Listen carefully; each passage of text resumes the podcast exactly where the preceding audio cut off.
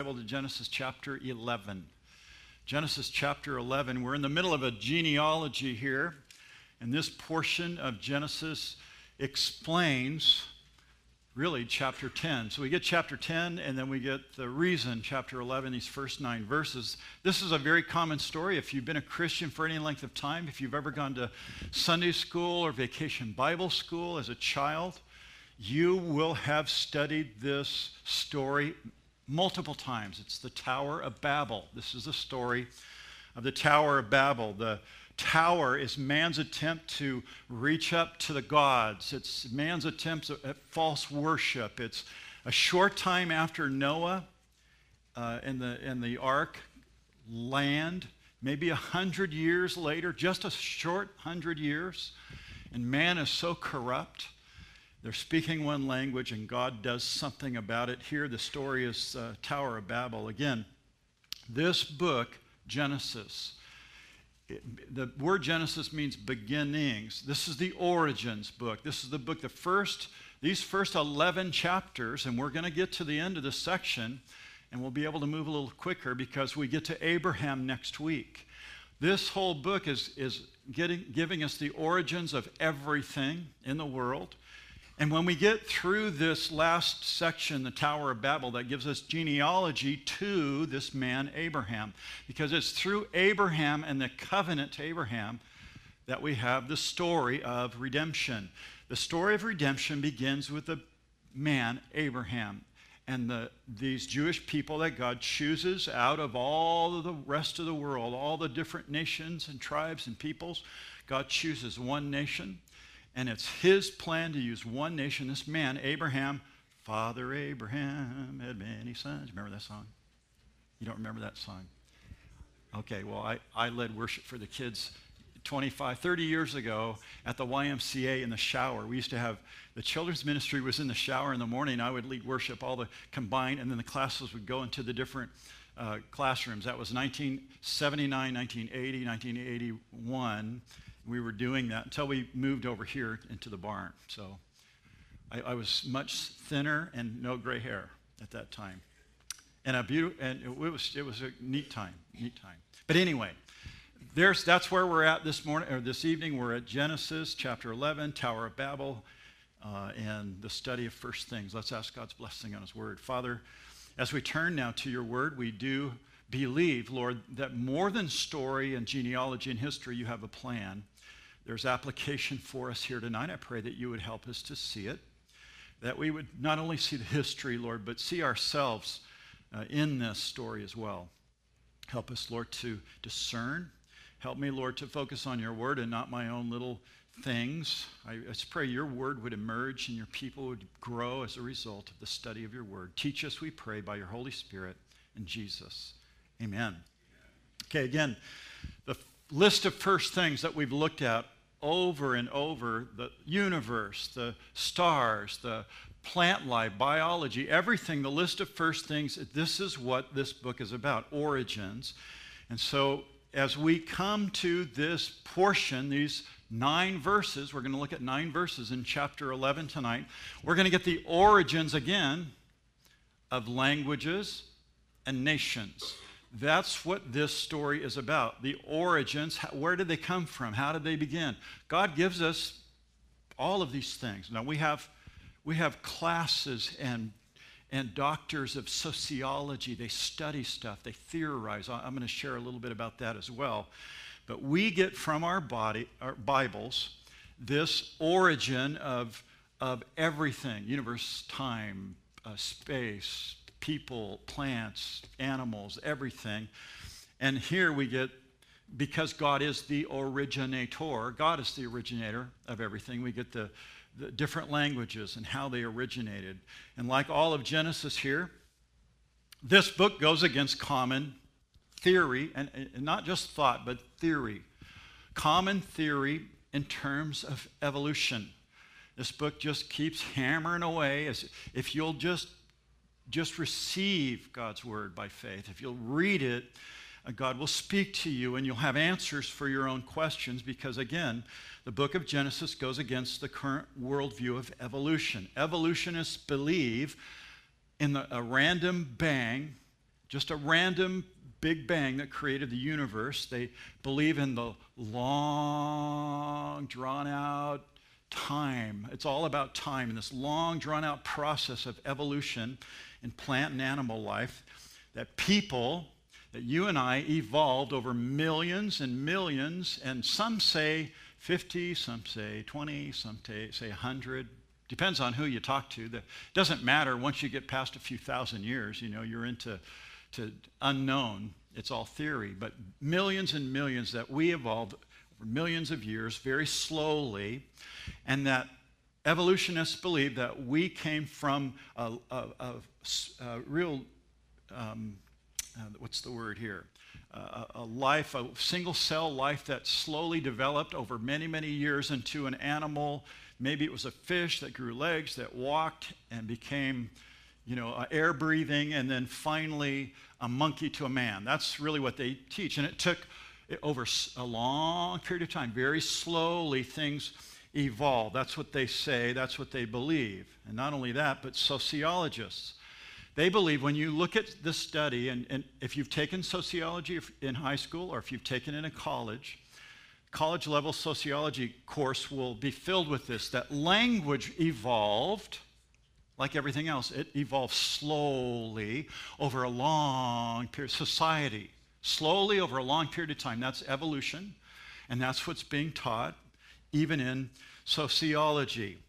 The, essentially, evolutionists believe in that slow process in everything. It doesn't matter what it is, they'll always point to that, and it's always that in everything. But the Bible teaches the evolution of nothing. Did you hear what I just said? The Bible teaches in the evolution of nothing. Well, what about Hugh Ross? And what about the Christians that, that have these other? I've read them, and, and if you've read them, good. I think you should read other opinions. I'm not a theistic evolutionist. I do not believe that, that there are the gap theory in these different periods of time in the Bible. And how do you know that? Well, the Bible says that God created in six literal days. If you just read it, you have to add evolution in there to get it out of there. But if you don't add it in there, if you just read the Bible and take it literally, then this is what you'll find that there's no evolution in the Bible. So in Genesis, we got to Genesis chapter 5 and we saw a genealogy, and that brought us from Adam. And Adam was created after, on, on which day of creation? Which day? The sixth day, right? There was each day of creation, God created, it was good, it was good, it was good. Then He made man in His own image, and it wasn't good. That was on day six. And then we have the story of God creating Eve and, and beginning society in a perfect place. And then Genesis chapter 5 gives us the genealogy. And when you look at the genealogy from Adam to Noah, you get about 1,700 years. I've said that before. You can do the math, you can read articles about it.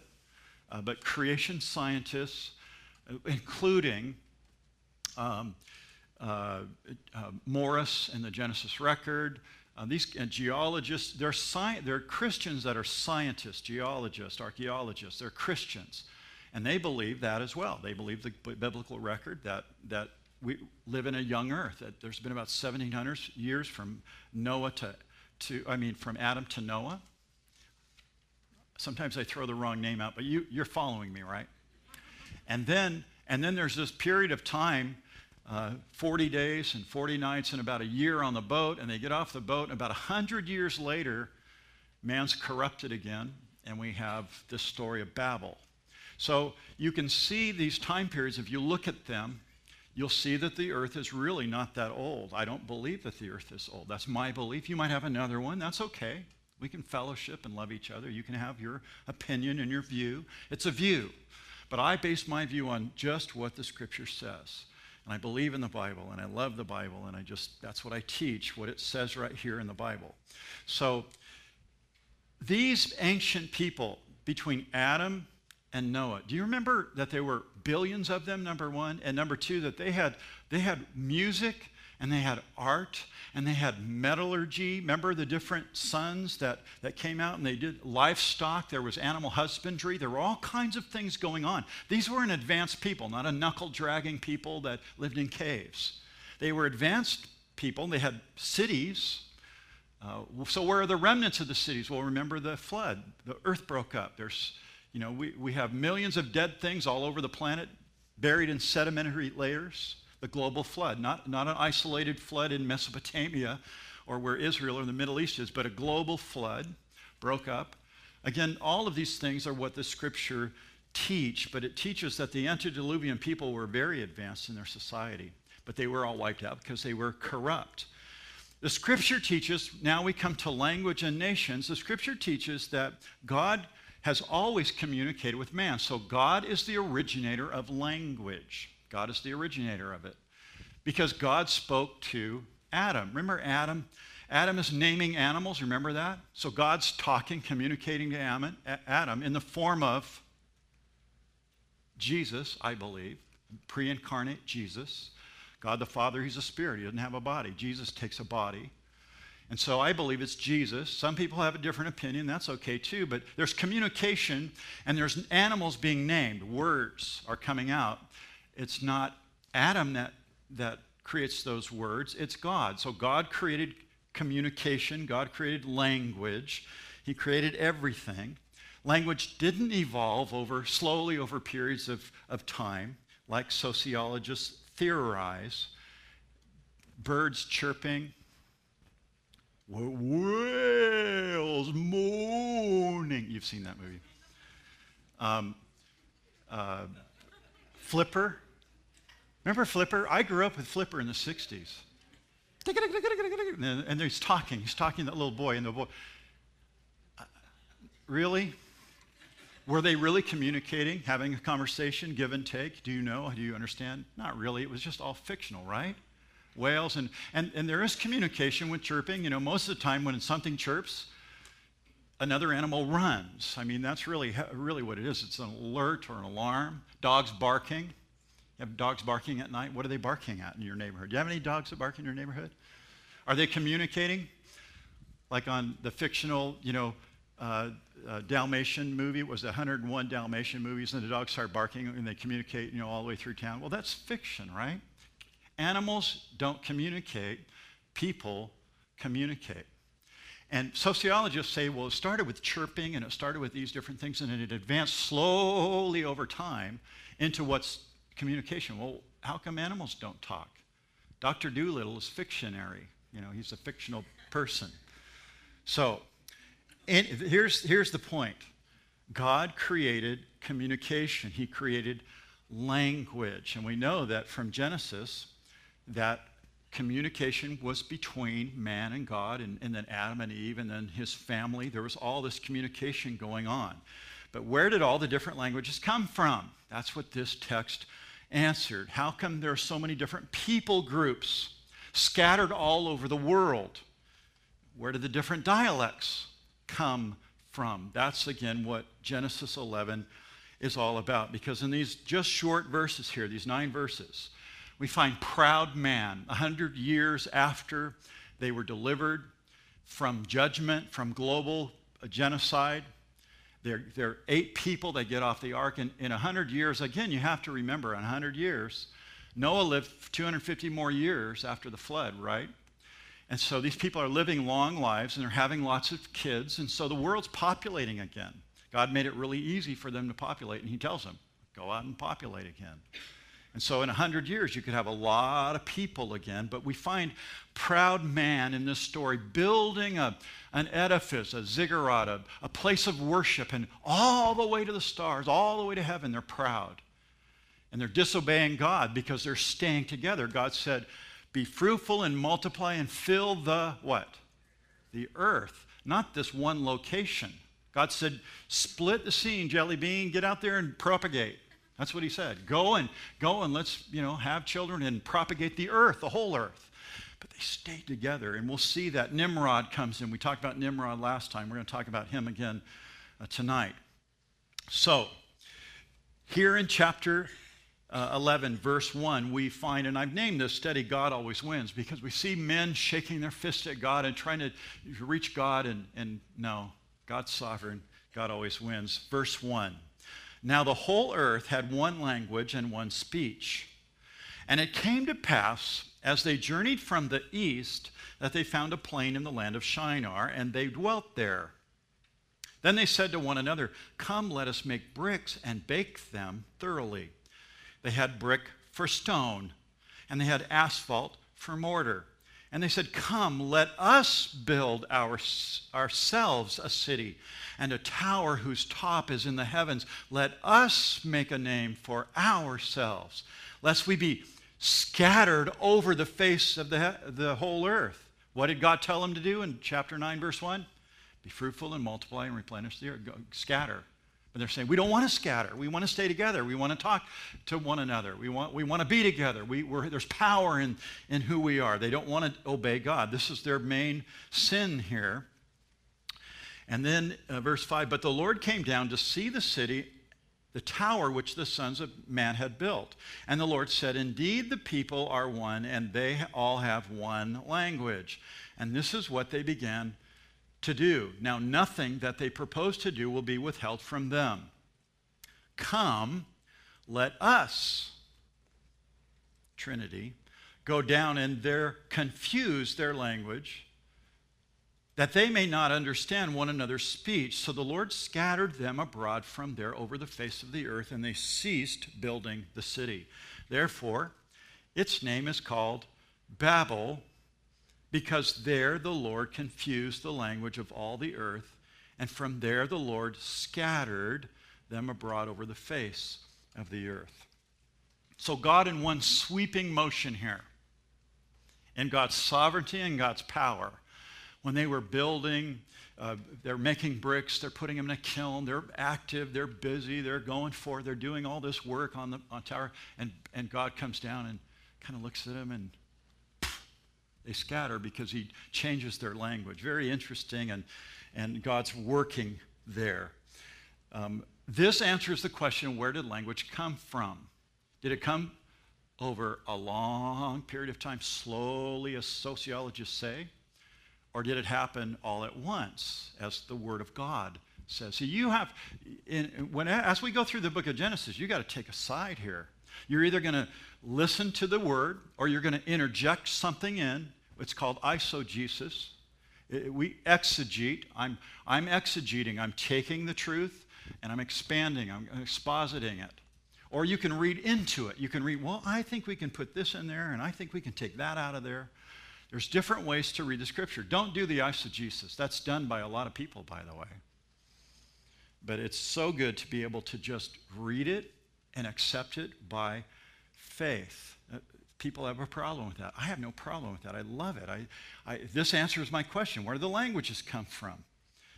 The, the sad truth about why God is developing language is because man is again rebelling in just a short time, as I've said, in just a hundred years after the flood. And you say, well, how, come you, how do you get to the hundred years? Well, if you go back to chapter 10, verse 25, we see the descendants of Shem. And in verse 25, notice what it says To Eber, these are the, the descendants of Shem. Shem is the good one. Shem, the, the, the um, Israelites, uh, the Jews come from Shem. Semit, the Semites come from Shem. But notice to Eber, Eber, Hebrew, Eber, Hebrew. The Hebrews come from this. Eber were born two sons. The name of one was Peleg, for in his day the earth was, notice, divided.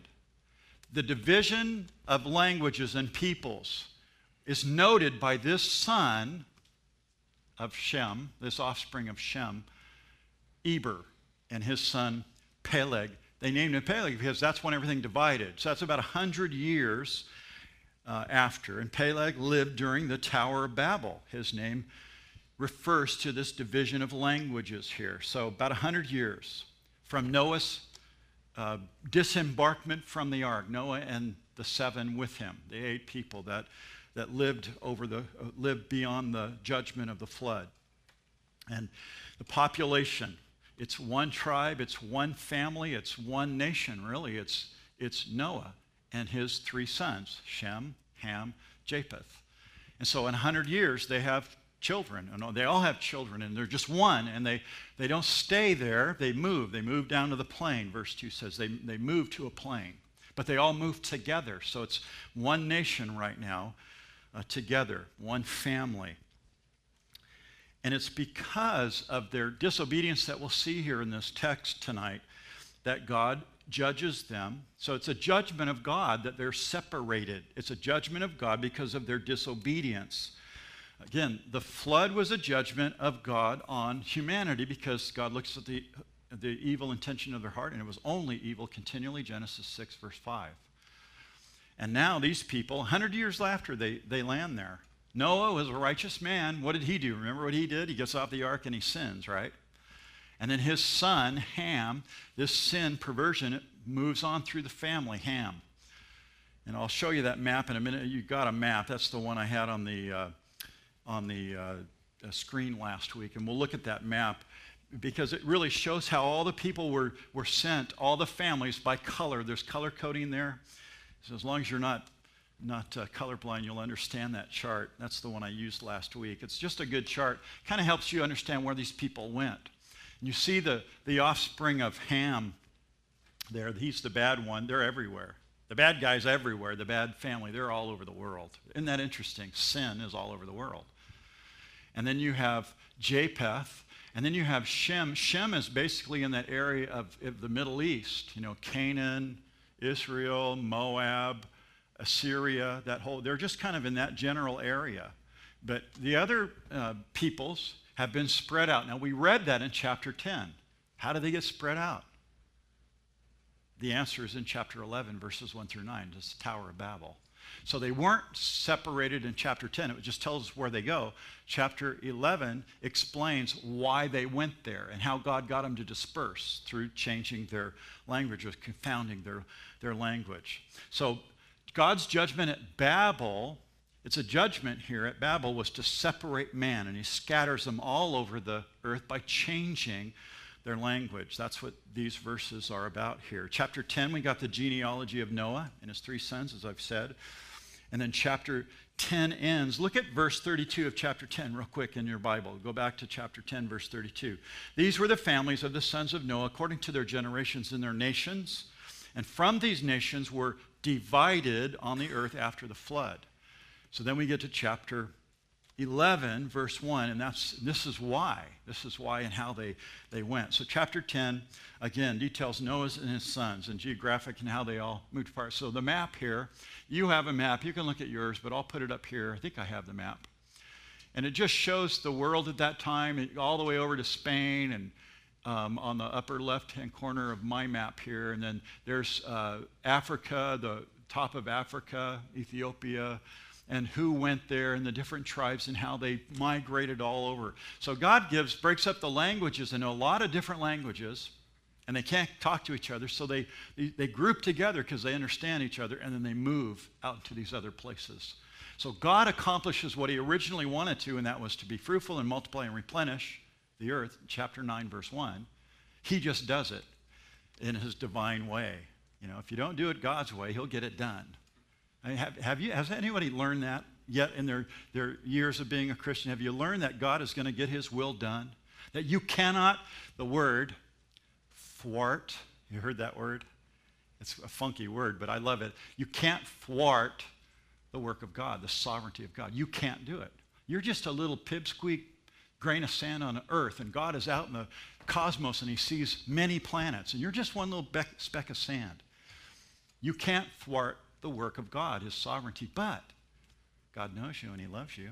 That's the miracle of the Bible. And that he begins this plan of redemption through this man Abraham. we're getting there. That's all this genealogy, genealogy. And by the time we get to the end of chapter 11, next week, we're gonna, we got Abraham, and off we go. Abraham and God's chosen people and how he works through them and dispenses his grace through them. And, and then we go through the Messiah, and then we have the New Testament and the, the time of grace that we're in right now. And we're looking forward to, to the, in my opinion, the, the last things. Eschatology is the rapture of the church. Some people believe it happens at the beginning. Some people believe it happens in the middle of the tribulation. Some people believe it happens at the end. I'm a pre tribulation rapturist. I don't disguise it. I'm not going to try to confound you. Some people, you, you, can have whatever belief you have, and that's good. I got an email today. It was really good from a brother in the church that he's a kind of a post trib guy. And uh, so I, I wrote him back, and we've got this thing going, and we love each other. We'll, not, we'll give knuckles, not headbutts, but we'll give knuckles Sunday. But I'm going to start a study, by the way, on the rapture this Sunday morning with a four part series on the rapture. So I'm excited about that. But Abraham and God's plan of redemption coming. But we're getting there as we get the genealogy and this story here uh, about uh, the, the Tower of Babel. But that map kind of shows you where all the sons went. Japheth in chapter 10, verses 2 through 5, we looked at it last week. He kind of goes northeast, a little west, all the European nations. Ham, he went down kind of to Africa, Asia, India. And uh, then Shem settled northeast and Canaan. And uh, very interesting, they're the, the, the good guys, the godly generation, Shem. And the Semites come from Shem. Abraham comes from Shem, and we're working our way to, to him right now. So the, these verses here why was one family scattered all over the place? How did God confuse their one language into many? That's really the questions that are answered. Now, we have to, you have to remember where we went in chapter 10, and we looked at the man named Nimrod. Nimrod's a very important character here in our story tonight in this Tower of Babel because Nimrod, as you remember, he was, he was a mighty hunter. And when you read that section in the scriptures, you read mighty hunter, you go, well, gee, God liked him. God thought he was. But, but the inference there was he, uh, he was a mighty hunter of men. He was a very violent man. He subjugated men. He was like the Stalin and Hitler. The, he was a bad dude. And he, he kept people together. And he started building cities and putting people in cities. And it's, it's Nimrod who did that. He founded the city of Babel, which later becomes Babylon and is synonymous with evil all the way through the book of Revelation. But this is the founder, Nimrod. He's the founder of Babel. He, no doubt, is one, the one that's saying, let's build this ziggurat, this monument, this however you want to, whatever you want to call it, this, uh, the tower itself. He's the one that, that's kind of over the, the project here. He and his people, they, they want to build an empire, but they want to leave God out. They, they don't want to be accountable. They don't want to be judged. Sound familiar with people today? They don't want God. So they, they, they're in denial that he doesn't exist. You're, I believe in science.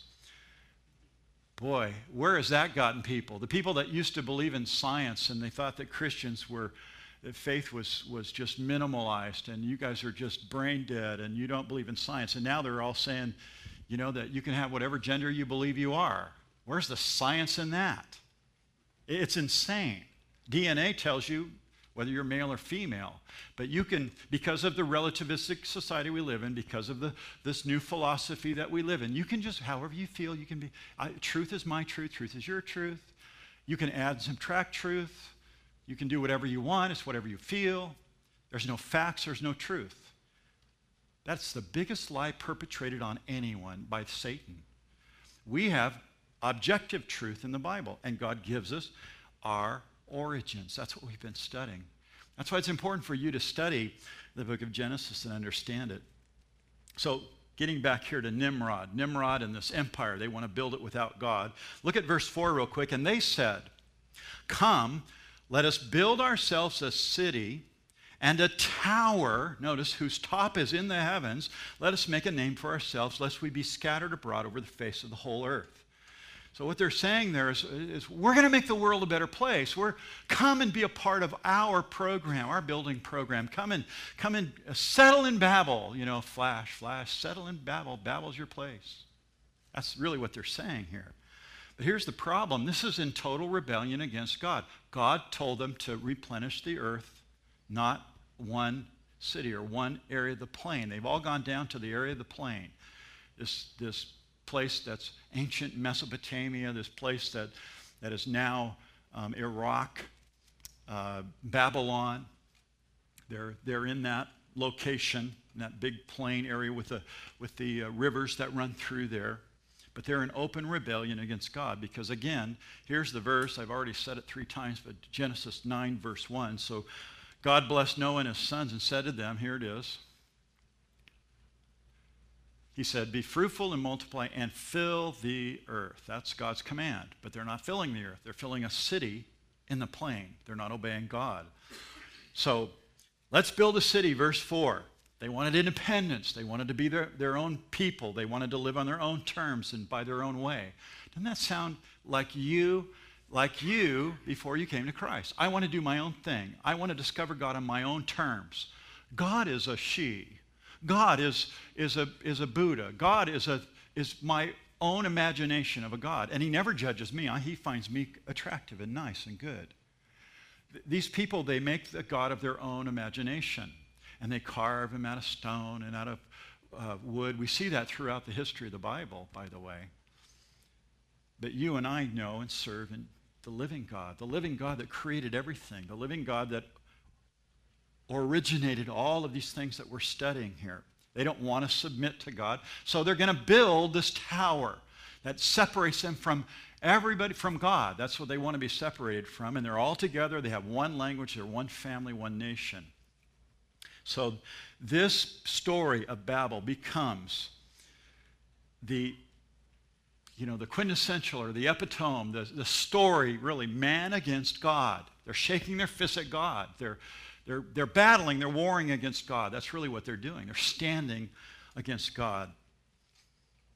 Reminds me of a service I did. I think I've shared this with you before. I think it was in 2000. We got a phone call from a, a gal that went to Calvary Chapel down in the beach area. She's a lawyer, and her client died.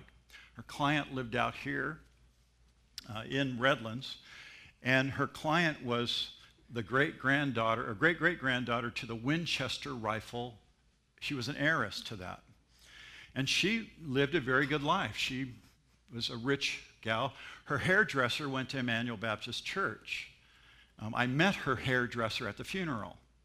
Her children, who lived in San Francisco, called me the night before the funeral. I mean, I got a cold call. Hey, we are a Calvary pastor. We want you to do this service. I didn't really know who the gal was. Told me her name. It wasn't Winchester, but I found out later who she was.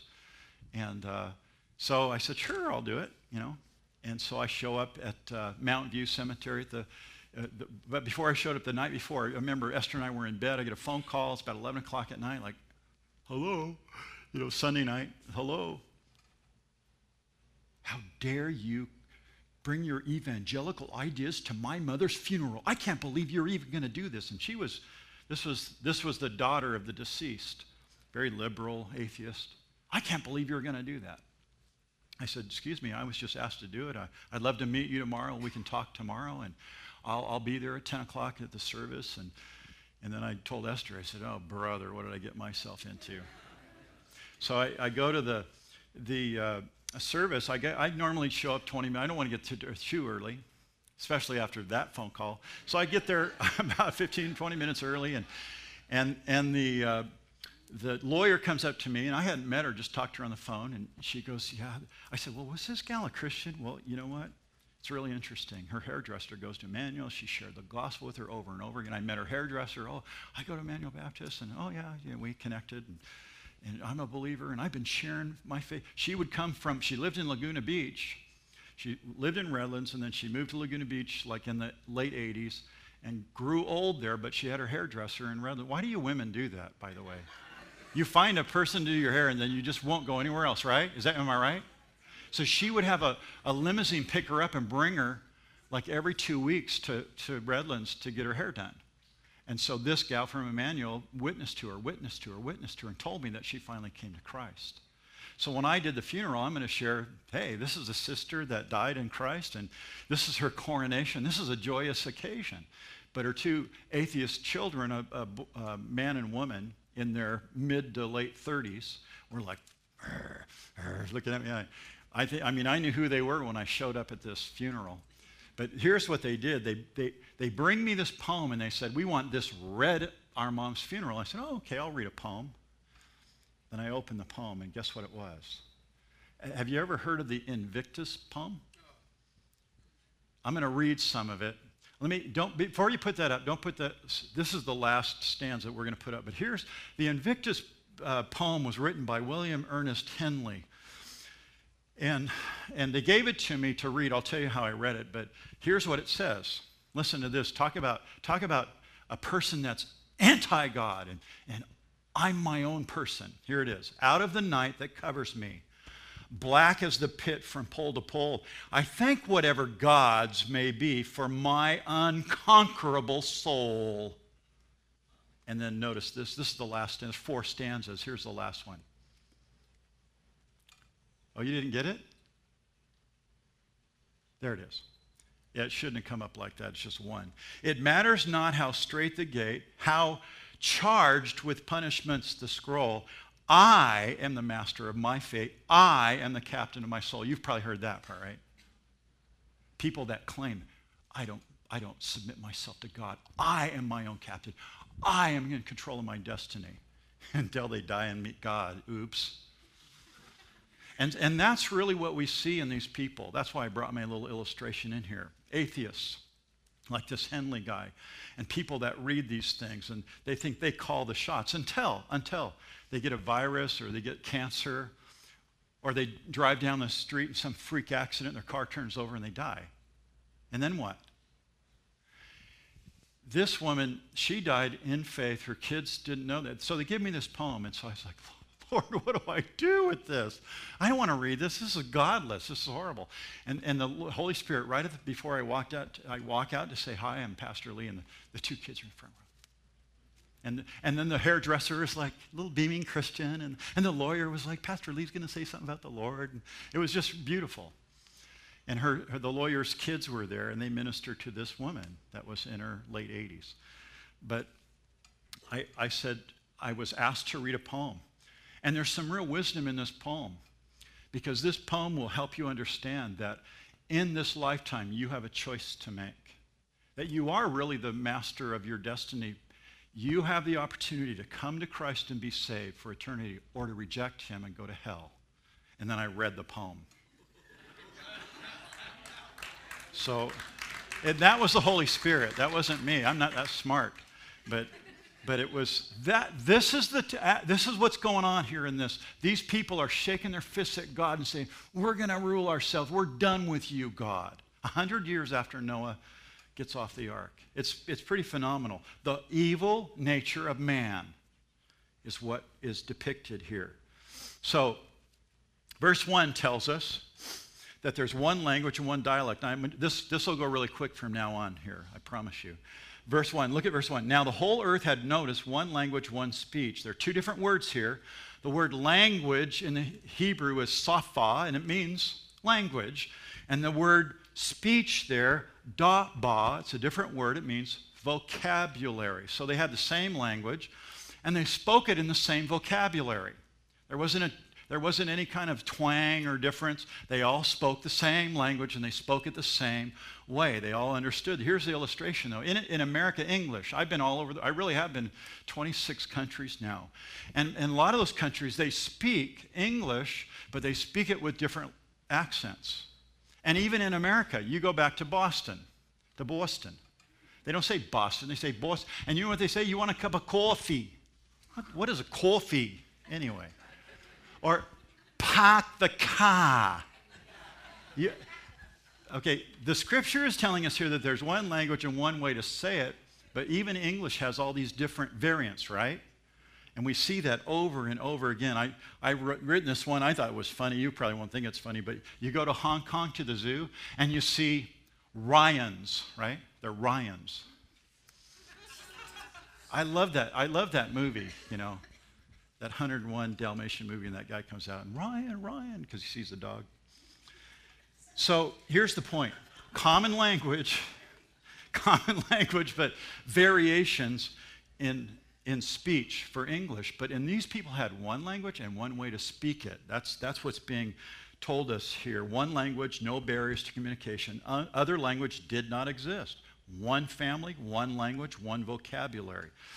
And the world that we live in, everybody's got a different language. It doesn't matter where you go. You don't have to go very far and you'll hear different languages. And they're beautiful. Lang- different languages are, are really beautiful, but there's differences in all those things. So the problem in this society, everyone was speaking the same language. They had a common language. And having a common language isn't evil and didn't bring them to evil. Communication, saying the same thing, very important to keep the family going, to keep a city, a nation.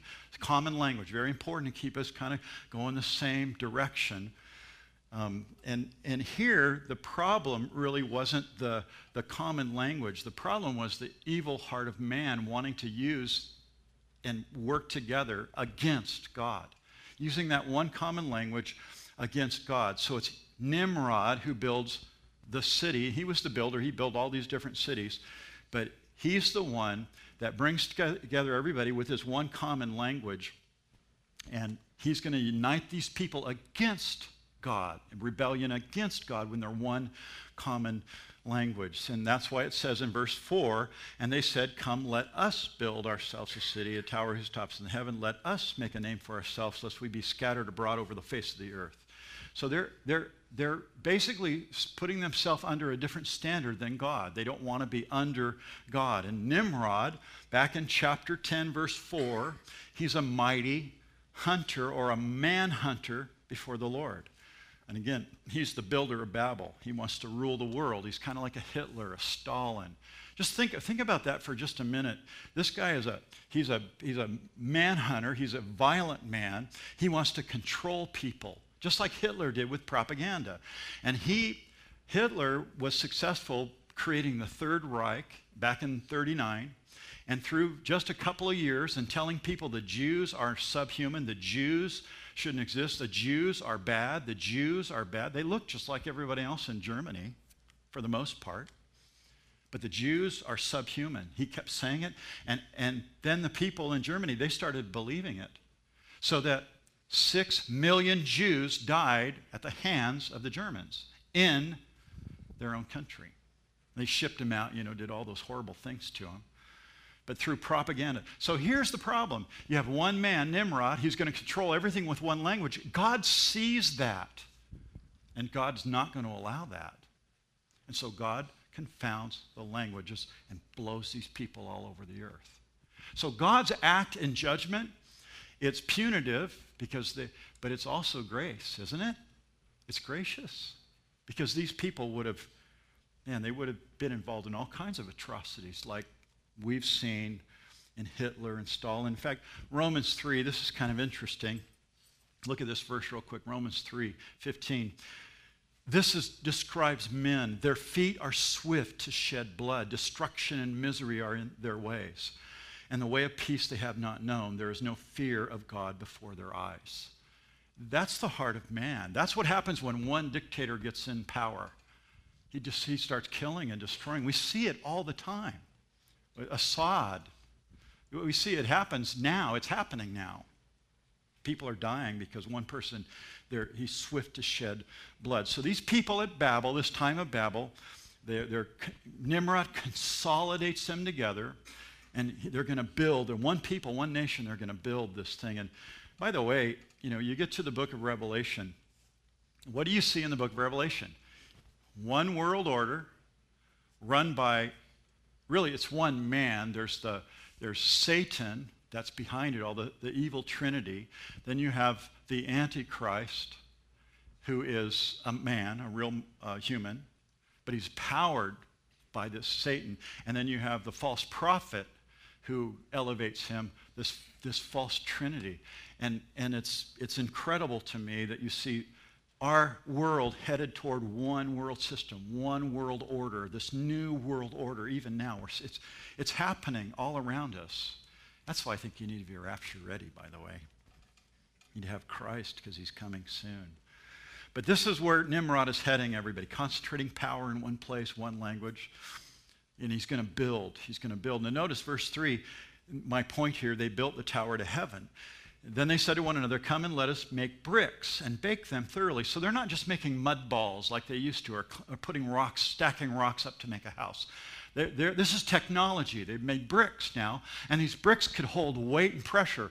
And you go to New York and you see some of the old buildings that were built, you know, 150 years ago, and they're tall skyscrapers and they're bricks, bricks stacked upon each other. These big, massive buildings. It's, it's insane. I, there's some buildings there that they're going to fall in an earthquake, you know, but, but they're, they're, they're just bricks. And so they, they don't just do mud balls, they have bricks. That's what it says here. They, they had brick for stone and they had asphalt for mortar, verse 4. And they said, Come, let us build ourselves city, a tower whose top is in the heaven. Let us make a name for ourselves, lest we be scattered abroad over the face of the whole earth. So the question now becomes why build a tower? What's the deal with the tower here? Was it so that they could build a tower and they could get stand up way high in the plain? Remember, they're in the plain. Did they want to get up high on the plain with their binoculars and just kind of look at things? Did they need to get up there to, to watch for their enemies? No enemies, they're all one family, right? Why a tower? That's, that's the question here. Why a tower? tower? The tower is very interesting. Notice in, at the end of verse 4, it says, A tower whose top is in the heavens, or better rendered, whose top connects to heaven. They were trying to connect their false gods in their imagination of God, and they're making a stairway. If you look at the pyramids, pyramids, it's like a stairway. Reminds me of a song. I won't go there, but a stairway. And, and they're building this tower, and it's their way to, for their God to come down and give them information, and their God to go back to heaven. That's, that's what they're doing they're, they're starting this false worship system with a God that they've made up themselves because they don't want to be accountable to God that, that did the global flood. They've heard that story. A God that holds people accountable, like their, their, their great, great, great, great, grand you know, uh, parents, Adam and Eve, they, they've heard that story. They don't want that God, so they make their own stairway to heaven. That's really what they're doing here. This tower, there's no other reason for it. So they want to be connected to their false God. And if you study ancient history in the Mesopotamian region, you can Google it if you want to do Mesopotamia and ziggurats. Just put those words in Google and you'll find. You'll, they find them all over the place. They're not maybe as massive as this one is described, but they used them as houses of worship. And down below, they, they build this big structure and down below, there'd be places to go in and worship and do all their whatever they were doing in there. And then they had this structure that was this ziggurat. It was a, worship center, a, a, house of worship. That's what they're building here to their false, false gods, a ladder to heaven. In Revelation 17 5, it's a verse that I have that all false religions are going to go back to the same place, Babylon, Babel, the city on the plain. Revelation 17:5, and on her forehead was written the name Mystery Babylon, the great, the mother of harlots and the abominations of the earth. So we, read about Babylon throughout the Bible, and especially in the end times. Babylon is just a representation of a system that's corrupt and evil and false worship. And that's what they're doing. The Tower of Babel, this tower to the heavens, is a false worship. Uh, it, it represents that. And God sees it. God sees the heart of man. So this is what God does. He responds here in verse 5 God came down, but the Lord came down, and he saw the city and the tower which the sons of man had built. And the Lord said, Indeed, the people are one, and they all have one language. And this is what they began to do. Now, nothing that they purpose will do will be withheld. And they're going to just get worse and worse. Nimrod's going to continue to kill them. They're to, that's what God's saying here. They're going to get worse and worse. So come, let us go down and confuse their language, that they may not understand one another's speech. Now, when you read that, the first thought is this you read that and you say, Where's God been? Was he on vacation? Where was God? Is God not involved in what's happening? When you read that, but the Lord came down to see, like, did he not see it before? Of course he did. God is sovereign here. And I think really what this is indicating is kind of a it's kind of satire here. God is in heaven, he sees everything. And here's man. We're going to build this massive structure and it's going to go all the way to the heavens. And God's out in the heavens and he looks down and he sees all these planets and there's earth. There's earth way over there. And so God comes down and it's, it's satire. It's Hebrew satire here. It's like, like God didn't know this. They think that God doesn't see it. They're, they're, they're going to pull something off that God has seen. Have you ever flown, the first time on an airplane, you take off out of Ontario, LA. You've walked through LA, a big city. You've driven through LA. It's big. It's, you, how do you walk from one side? You get an airplane and you just go, fly right over it. It looks really small, small, teeny. So God looks down at man's great achievement and he sees, you know, he just sees this little teeny, what are they doing? He wasn't on vacation. He knew everything that was going. Again, man is busy building the structure. And from their view, it was big, but to God, he just looks at it and goes, Oh, brother. I mean, God is sovereign. And I, I, love this illustration. And then the Lord came down to see the city, the tower which the Son of Man had built.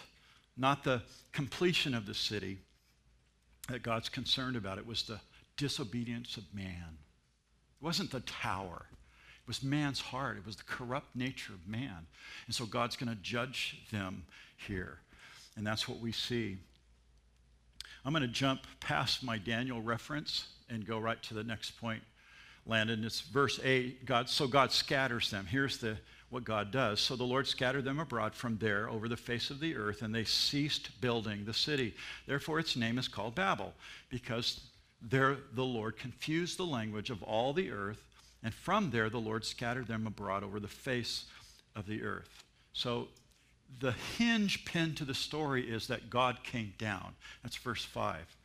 It, it, illustrates the truth that God is sovereign, that God is in control, that God, again, in His grace, allows man to make his own choice. But when God looks down and sees this is out of control right now, they're, they're so bad, right? I've got to intervene. And so He intervenes in this, this judgment. Now, think about how that would have happened. Yesterday, you were working with a bunch of people on making bricks. You're at the brick factory, and there's a bunch of people employed there. And then God confounds the language overnight. So you go into work and say hi, and somebody goes, What's up with that? You know, get those bricks and make them. And somebody else, blah, blah, blah. You know, and nobody can talk to each other. They can't even work anymore together. And then they hear somebody that says something they understand, so they migrate toward that person. And so throughout the day, maybe the week, maybe a month, they start migrating. And then we can't even work here. We can't trade. We can't buy and sell. We can't eat. So they, oh, we got to get out of here. And chapter 10, all the sons, where did they go? In your little map, that's where they went. Chapter 11 tells us that God scattered them. Chapter 10 tells us where they went. And then the rest of this chapter, and next week we'll work up into Abraham's life. And from Abraham, we get the plan, God's chosen people. God's, the story of Abraham and Sarah, Sarai, I should say. And, and God using, calling Abram and his plan of redemption that begins with this man and these people. That it's just a beautiful, beautiful truth. So God's judgment on the people, Nimrod and the people at Babel, it's punitive and it's preventative. It's punitive, judgment, sent them all over, but it prevents them from getting worse. It's gracious as well. We always see that in the judgment of God. There's always grace in God's judgment. I love that. So, just by way of application, really quick here at the end of this story, I believe that every one of us builds a tower. There's some kind of tower in your life. We replace God with a tower and that tower becomes big to us. What is your tower? What's the most important thing in your life? When you ser- is it serving the Lord and you do it whether it's worship or Sunday school or ushering? Do you do it for yourself or you do it for the glory of God? What's your tower? Because I, that could be a tower. Leading worship, which I did for over 20 years, could be a tower for me. Look at me. Look at how I play. Look at how I sing. I'm better than which is really not true. There's always somebody better. Chris Tomlin Friday night, what an awesome thing at the Harvest Crusade. Towers in our lives. Pride will always get the better of us, just like it did these people. I'm better than God. They were fighting with God, they shook their fist at God. But listen, God always wins. How does he win? when we submit to His Word, when we just take His Word as truth and we obey. Let's be a people that obey. Let's be a people that follow and trust God's Word. This story really has a lot of truth to help us understand that, that we are lost without God. Amen? Father, thank you for this story. Thank you for its truth. Thank you for the genealogy, the history. Thank you for these past 11 chapters, Lord, that really have taught us all about the origins, and even tonight, the origins of language and nations. Thank you, Lord, that, that we have your truth. And in a world that is, everything is subjective, everything is based on how one feels. That we have objective truth in the Bible, Lord. We don't have to, to be taken down a path. We have your word. Lord, may we stand firmly in it. I pray that these people here tonight that are hearing, whether on the internet or just right here, our small group of, of committed believers studying your word, Lord, that you would just reveal your truth to them. Lord, bless them, encourage them. Help them, Lord, to understand that you have a sovereign will and they can't do anything to change it. But what they can do is come alongside and be obedient to you and thereby bring glory to you and honor to you, which is really the highest purpose of man, is to love you and obey you and serve you forever. So we love you and we thank you, God, for your word. In Jesus we pray. Amen.